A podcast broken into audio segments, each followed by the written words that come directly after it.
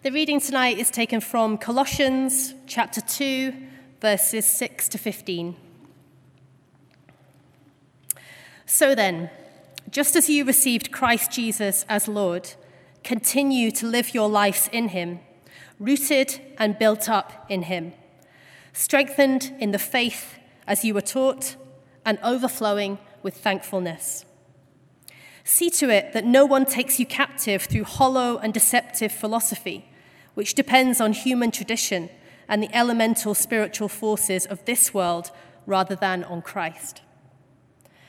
For in Christ all the fullness of the deity lives in bodily form, and in Christ you have been brought to fullness.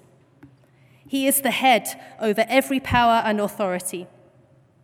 In him you were also circumcised with a circumcision not performed by human hands.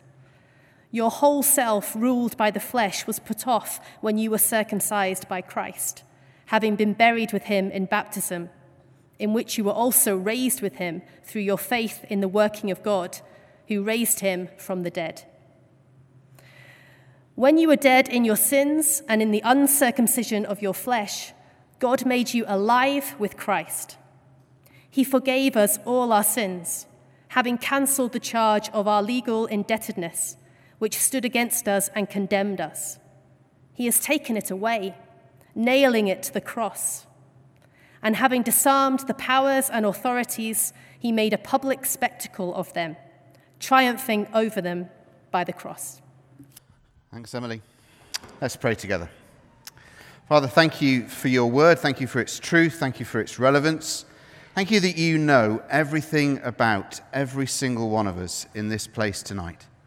And we pray that we would simply hear your voice speaking to us.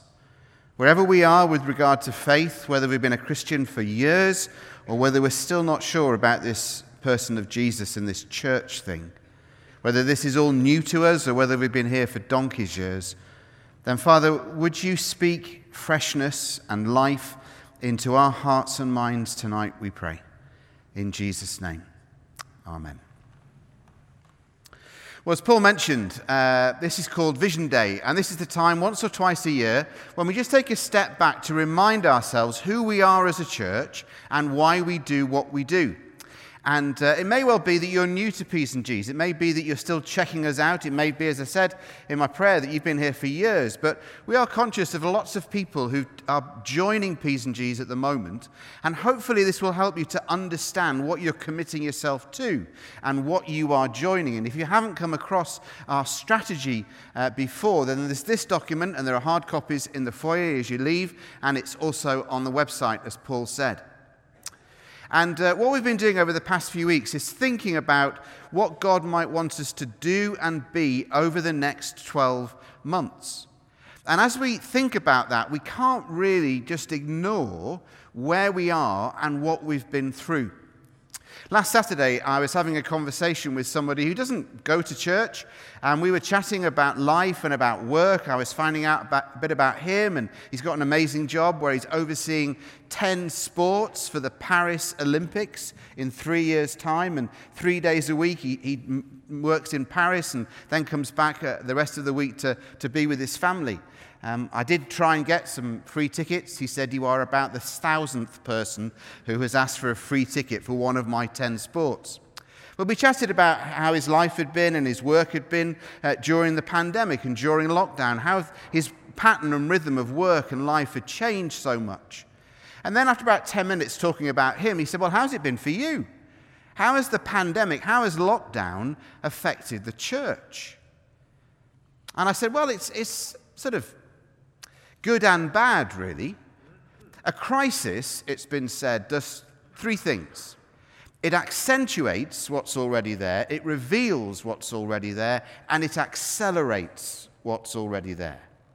And what we've gone through over the last 12 or 18 months is definitely a crisis in society, in culture, but also, if we're honest, in the church. And what's happened is that what was there has been revealed.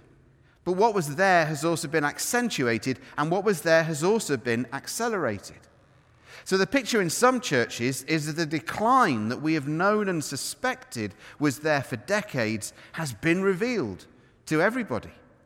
It's also been accentuated and it's been accelerated. One person said to me a year ago that the church in her local community, she put it like this she said, it has sunk without trace. Very sad. But her church, or the church where she was living, had done nothing.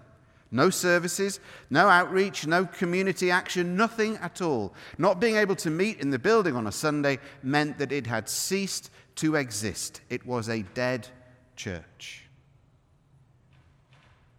And that's happened across churches in Scotland. And as I was chatting with this guy, Richard, I said, you know, just like there are ch- businesses that won't come back, there are names on the high street that we will never see again. Well, in the same way, there are charities that won't come back from the pandemic, and sadly, there are churches that won't come back from the pandemic as well. And yet, at the same time, it's a time of opportunity. Thousands of people around the world have done this thing called the Alpha Course online. Nicky Gumbel, who founded the Alpha Course nearly 30 years ago, he was dead against doing the Alpha Course online. He said it has to be done in person, face to face. Six months into the lockdown, he said, I have been completely wrong. And thousands, thousands of people have done the Alpha Course around the world from the privacy of their own home. They've stayed on the course because they haven't had to go anywhere. They've been committed to the course. They've been more open and more vulnerable in the course earlier on because they're in the privacy of their own home. So, thousands of people around the world have done Alpha. We've seen about 60 people make professions of faith towards Jesus through doing Alpha online in the last 12 or 18 months. So it's sort of both. It swings and roundabouts. It's revealed the decline that was already there, but it's also given us incredible opportunities and ways of doing things differently. Now, the lockdown will have affected all of us here this evening in different ways.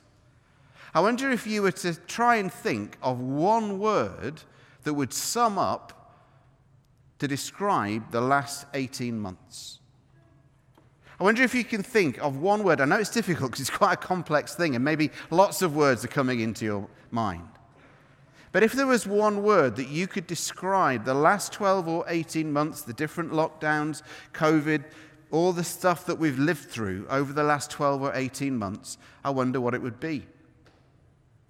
It's quite hard at the moment, if I'm honest, to read the room because I can only see your eyes. I can't see the whole of your face. I realize, I don't know about you, but time and time again, I find myself in a situation looking at somebody and smiling at them, and they look at me as though I'm a mass murderer because they cannot see the rest of my face.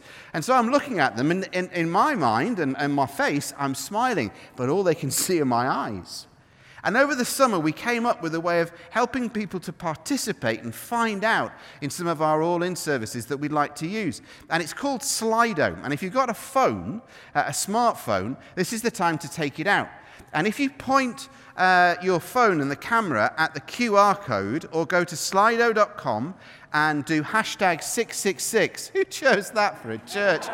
666 610, then you can put the one word to describe the last 12 or 18 months. And the word that you put will appear and on the screen, and I would love to read those words out. So you just start to put, it's anonymous, we don't know who's going to put uh, what. Focus, exhausting, chaos, messy, overwhelming, turbulent, unpredictability, shattering, muted, unity, lonely, grounded, unplanned, grind, busy, change, eventful, surprising, reckoning, shattering, tough, all sorts of different words, different reactions and different emotions that people have when they think about the last 12 or 18 months. And then I want you to think of another question. Think of how you would describe or react to what you have observed in the church in the last 18 months. Now, when I say church, I don't mean the building. One word that we could all use for churches over the last 12 or 18 months is either shut or empty because we haven't been allowed to meet. But the church is not the building, the church is the people. For many people over the last 12 or 18 months, their connect group that Ailey was talking about with Paul has been church to them. And I'm not talking about the clergy or about the staff because the Bible says that we are the church. We together are living stones. So as you think about church, what would you say of the church or how church has been for you in the last 18 months? And if you go back to Slido, and if you put hashtag 666610, there again is that question. What one word would you use to describe the church in the last 18 months? Family, confused, hope giving, sustaining, professional, silent, revealing, fragile, reinvigorated, adapting, essential, welcoming, community, difficult, new, hopeful, resilient, life saving, constant, home, more distant, innovative, sustaining. Okay? Missing. We recognize that for many, many people, it's been a tough time. I have so missed over the last 12 or 18 months those times when we weren't able to meet together as a church family. And we have done our best as a staff and as a clergy team to, to try and respond to the different needs. But genuinely, I want to say if you feel let down by the clergy, by me, by the staff, then genuinely, I want to say sorry. I, we really are sorry if you feel let down. If you feel that when you saw the word lost or distant, that has described how you felt towards this church, then genuinely I want to apologize and say sorry. Because we know that it's been hard and we know that it's been tough.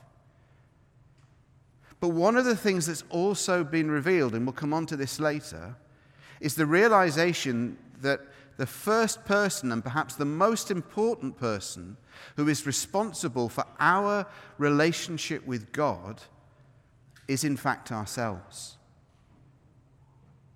And that when everything else was taken away, what was revealed and accentuated and accelerated was the condition of our relationship with God, was the state of our friendship with Jesus. And like you, perhaps I found it really difficult when some of those props, like church, like worship, music, corporate singing, were taken away. But what was revealed is well, who am I before Jesus when it's just me? And that was revealed, and that was accentuated, and that was accelerated. Different people have had different responses when they've tried to describe how the church has been over the last 12 or 18 months. Jason Leitch is the National Clinical Director for Scotland. We got used to seeing his face a lot on television um, on, uh, during the pandemic. And he said this on a Zoom call. He said, The church in Scotland has played a blinder. That was 12 months into the lockdown, six months ago. He said, The church in Scotland has played a blinder. Across the UK, different churches did respond in quite amazing ways. Within the first nine months, churches, and they weren't the only faith communities and they weren't the only groups doing it, but churches alone delivered over 5 million meals to people in their homes in the first nine months. Now, I know that that's carried on, and now it is well over 10 million meals that have been delivered by churches across the UK. That's not ministries and areas that, like what we do on a Saturday with our Saturday meal ministry, where people come to us. This was churches and volunteers from churches taking meals out to people who were locked in and locked down. And it's been noted by politicians. Keir Starmer, the leader of the Labour Party, said this he said, I notice, I've been struck by how in this difficult time for our country, people have sought solace and hope in faith. It's been wonderful to see how churches have adapted to meet, meet the needs of our communities, with countless examples of them stepping in. The Conservative Cabinet Minister, Michael Gove, he said this The church has been there for all of us. It's been burying our dead, it's been comforting the bereaved, it's been feeding the poor, and it's been praying for the nation. The Evangelical Alliance in Scotland collated stories from about 100 churches in Scotland and put it all together in a report called Stories of Hope. And they sent that report, Stories of Hope, to every member of the Scottish Parliament in May that said this is what the church in Scotland has been doing to serve our local communities. And so, as we think about ourselves here at P's and G's, what do we think God is saying to us for who we should, what we should be, and what we should do over the next year or so? Well, the strategy that we came up with uh, four or five, well, three years ago now, was called Stretch 25. And the idea was that we sense God saying to us that it should be something that stretches us and it should take us through to 2025. And we're convinced that the vision that God gave us at that point shouldn't change. Um, the vision that we have as a church is that we should be a church that makes whole life disciples, sharing the whole of the gospel with the whole of society through churches of grace. And for those of you who are new to P's and G's, just a very quick insight into how we came up with those words, because each phrase was actually quite important and quite significant. But the way it happened was quite unusual. We'd been meeting as a, a small strategy group for about four or five months, and we were struggling to sort of sum up what we sense God saying to us. And then it's the only time that it's happened in my life. I've heard God speak to me in an audible voice two or three times, but this is the only time where I've seen words. And uh, if you're familiar with the book of Daniel in the Old Testament, there's a, a time where words appear on a wall, mene, mene, tekel, parsin, which basically are words of doom and destruction for the king that effectively say, You're going to die. Well, thankfully, the words that I saw didn't say that. Um, but uh, uh in the upper hall, on a white wall, these words appeared in my mind's eye. And I picked up a, a, marker pen and walked over to a flip chart and said, I wonder if it might be something like this. And wrote those words makes whole life disciples, sharing the whole of the gospel with the whole of society through churches of grace. And everyone on the strategy group went, Yeah, that sort of sums it up. And that's why we adopted that vision statement. And in the vision statement, we then have four strands. And again, we don't think those strands have changed. We want to see changed lives. We want people to come to know Jesus. And then, as the Spirit of God works in people, we want to see them becoming more and more like Jesus. And as we see individual lives changed, then we want to see society transformed. And we want to have an effect in our city. We want to have an effect on our culture. We want to have an effect in our nation. And that happens as we deepen our influence of the kingdom of God, as you Wherever God has placed you, Monday through to Saturday or sometimes Sunday, wherever you work, wherever you study, whether you're in an office or a hospital or a classroom or a seminar room or a university flat or wherever you may be, you live as Christians with salt and light to flavor the lives of the people around you. And you are, Paul says, the aroma of Christ, that they can smell Jesus in you and through your lives as the person of Jesus, as the Spirit of Jesus works in your life, as the fruit of the Spirit is seen in your life. And then, fourthly and finally, we believe that God is calling us to plant more churches like P's and G's across Scotland in different places over the next four, five, ten years so that other people in different parts of Scotland may be able to come to know Jesus through a church like P's and G's. But as we thought about the next 12 months or so, there are some specifics that we think need to take priority. The first one has taken us by surprise, if we're honest. 18 months ago, when we talked about planting churches, we had in the, our minds the idea of a place. So it might be a city, it might be a town, it might be a building where we would plant a church. What we've begun this week is planting a congregation online. Now, 12 or 18 months ago, we'd have never have thought of that. But for some reason, and we can't really understand it because we don't think we're that good, what we've put out over the last 18 months online has been accessible not just for people who are Christians, but for people who are de church, people who used to go to church, and people who've never been to church.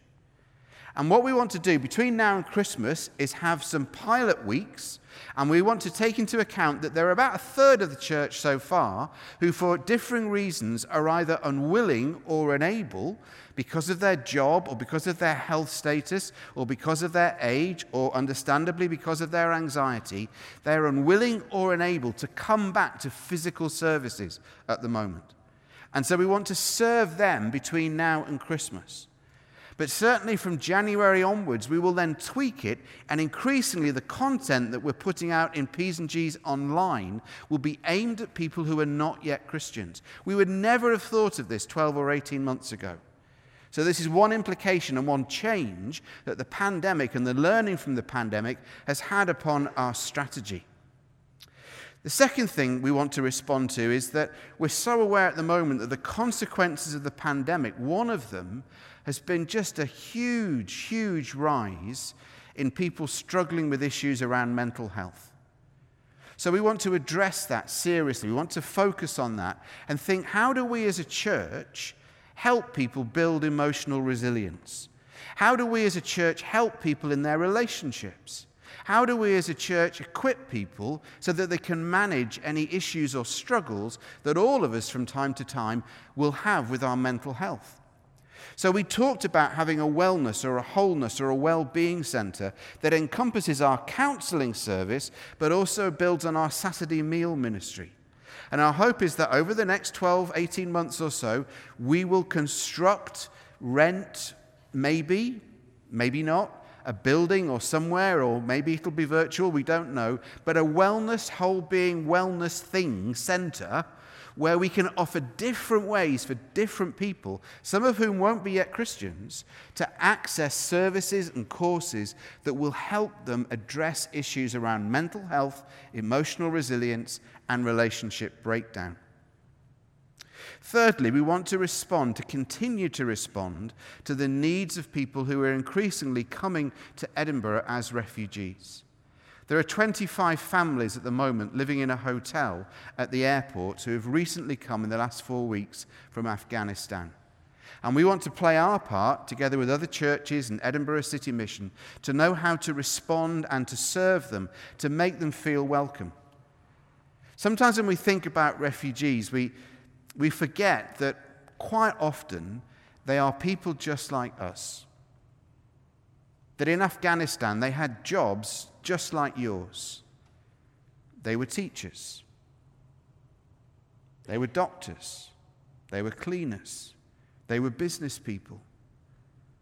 And through no fault of their own, they've now been ripped out of a place that they called home with their families and plonked in a country thousands of miles away from home in a culture that's very alien. It's reckoned that there are about 250,000 people who are going to come to the UK over the next few years from Hong Kong as China imposes its will more and more upon Hong Kong. And they are legally able to come to the UK. And again, with other churches and charities, we want to play our part in welcoming them to Edinburgh and into Scotland. And Vary and Connor Snowden are going to be heading that up over the next few years. And if you want to volunteer in helping uh, seek to help to respond to the needs of refugees, uh, be in contact with the office. And uh, we'd love to put you in contact with Connor and Vary Snowden.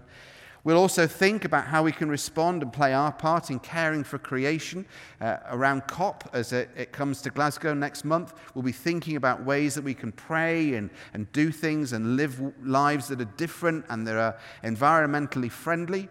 Uh, we'll be thinking more and more, and this is something that we recognize particularly at this service, but something that's happened uh, during and since the lockdown is that something is happening in people in their 20s unusual numbers of people in their 20s are coming to churches in the UK like P's and G's. Something is happening or has happened during lockdown that is, is helping or causing people in their 20s, and it's not just students, it's people in their 20s to think differently about faith and to, dis, uh, to, to begin to consider who Jesus might be and, and what's going on in their lives. There was a survey released uh, last week that showed that uh, people under the age of 25 were far more likely to have prayed during lockdown than people over the age of 55. People under the age of 25 were far more likely to have prayed for Boris Johnson than people over the age of 55 because those of us over the age of 55 are probably quite cynical and think Boris is beyond prayer. but something is happening in the lives of people in their 20s. They're discovering faith, they're asking questions about faith in a new way. So, how is all this going to happen? Well, it happens through going back to those verses that Emily read for us about 15 minutes ago. And I want to focus just on two verses, on verses 6 and 7, where Paul, writing to this church in a place called Colossae, says this So then, just as you received Christ Jesus as Lord, continue to live your lives in Him, rooted and built up in Him, strengthened in the faith as you were taught, and overflowing with thankfulness. And Paul uses four metaphors or pictures for what he wants to communicate to this church. It's a church that he'd never been to. He didn't begin this church in Colossae, he didn't plant this church. It was a colleague of his called Epaphras. And Paul is writing to this church from prison in Rome. And this place called Colossae, which is now in modern day Turkey, is perhaps the most insignificant place that Paul had ever written a letter to. There's a place just down the road from Colossae called Laodicea, and that gets the letter in the book of Revelation rather than Colossae, because Laodicea had, had become the place in that region. All the trade had gone to Laodicea, and Colossae had just sort of become a bit well, it had become a bit sad, really, and quite small and insignificant. At the time that Paul was writing, it was known for one thing the dye that was produced in this place called Colossae. And if you went to a, a Dulux uh, colour chart, or if you're posh, Farrow and Ball paint chart, you would ask for the Colossian blue. And that was the only thing that Colossae was known for this deep blue that you would then use uh, perhaps on your walls or in clothes. It was Colossian blue.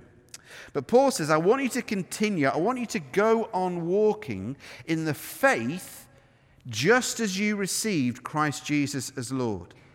And the word that he used for receive, it's a, it's a technical term. Um, other people were coming, people who were Jewish Christians, and they were saying, You need to be circumcised. You need to keep all the Jewish laws, the Jewish rituals, the Jewish holidays. That's why Paul says, In Christ, all the fullness of the deity dwells, and in Christ you have been filled with all the fullness. I.e., you don't need to do anything more. You don't need to add to the person of Jesus.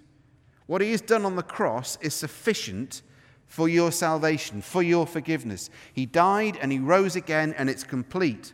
And he uses this technical phrase. He says, just as you received Jesus Christ as Lord.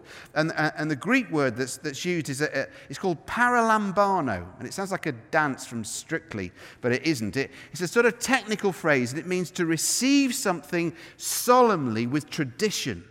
And there's a weightiness about it. In 1 Corinthians 11, Paul, when he's teaching the church about communion, says, For I received from the Lord what I also passed on to you. And it's the same phrase. He's saying, I've received something as in, in tradition. I've received it solemnly, and I've taken the full implication and weight of Jesus as Lord and Messiah, as King, and I've passed that on to you. And he's saying, I want you to continue in that. Don't add to it, don't subscribe to it, don't take away from it but I want you to continue in that. And the way that you're going to continue in that is by doing these four things. Firstly, he says, I want you to be rooted in Him. Rooted in Him.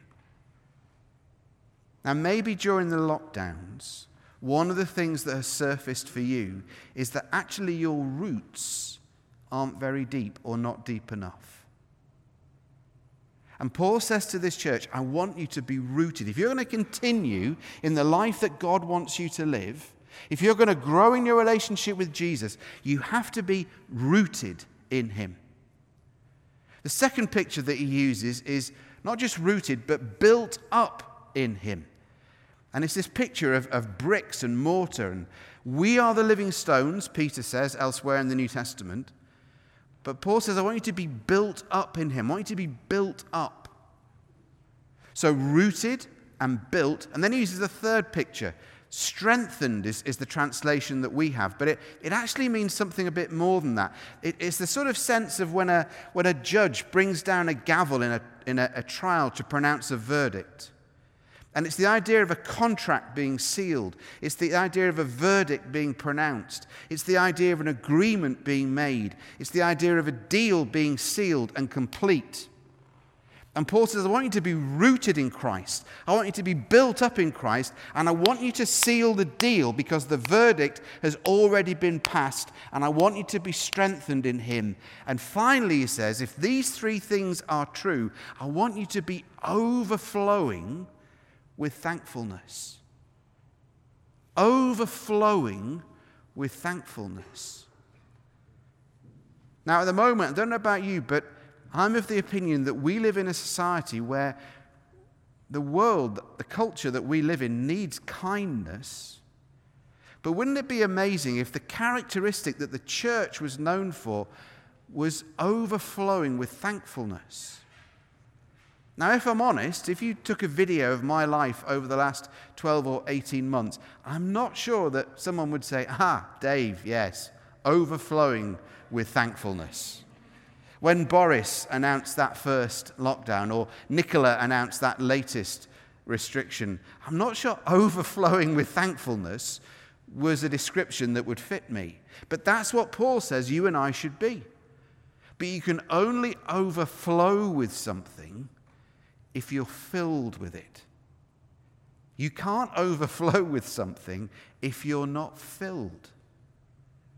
So Paul says, I want you to be built up in him. I want you to be rooted in him. I want you to be strengthened, to seal the deal, to, to, to hold to that verdict. And I want you to be overflowing with thankfulness. And if you do these four things, then you'll grow in your relationship with Christ. And at the end of the day, if we don't do these four things, then all this is just words written on a card and it means diddly squat. Because these four things are far more important. Our relationship with Jesus are far more important. And my challenge for you and for myself is how are you doing in those four areas? In what's called discipleship, which is why we bang on about whole life discipleship, about the idea that every single area of every single part of each of our lives is fully given over to Jesus. Whether we're in the office, whether we're in the gym, whether on the sports field, whether we're in the pub, wherever we are, all matters to Jesus. And we can be the people that God wants us to be if we are rooted, if we are built up, if we're strengthened, and if we then are overflowing with thankfulness. But we can only do that if we're filled, because you cannot be overflowing if you're not filled. So, if you're able, would you stand? And we're going to begin to respond in prayer. And as we stand, let's pray together. And maybe you can think about that one word to describe how you have felt over the last 12 or 18 months. And maybe, too, you think about how you've perceived church to be over the last 12 or 18 months. And as we've talked and listened over the last half an hour, you've you recognize that something needs to change. Here's an opportunity for a reset, to go deeper in your roots to, to be built up in Christ more, to, to be strengthened and sealed in your decision for Jesus, to, to ask to be filled with thankfulness of what Jesus has done for you and what he means to you. So, Father, we're just making ourselves in the next few moments just available again to you. We're recognizing who we are, but most importantly, we're recognizing who you are. We want to say thank you for all that you have done through Jesus. That in Jesus all the fullness of the deity dwells, but also that in Jesus we are full. We can do nothing else to add to what happened on the cross. to the death and resurrection of Jesus. And thank you that he's now risen and ascended, and that you are able to, to give the Spirit of Jesus to people who ask. And you're able to fill us tonight with your power and your love and your strength and your comfort and your peace and your hope. Lord, some of us tonight are weary. Some of us tonight are exhausted. That was one of the words that went up on the screen as to how we're feeling after the last 18 months. Some of us are tired. Some of us are on the end, edge of just giving up. But others of us are desperately thirsty for you. And so we're asking, Holy Spirit, for you to come. We're asking, Holy Spirit, for you to move in our hearts and minds, that whatever you have for us individually and collectively as a church, that above all we might be rooted and built and strengthened and overflowing with thankfulness, whatever else we are and whatever else we do. Holy Spirit, please come and move amongst us now. In Jesus' name, amen.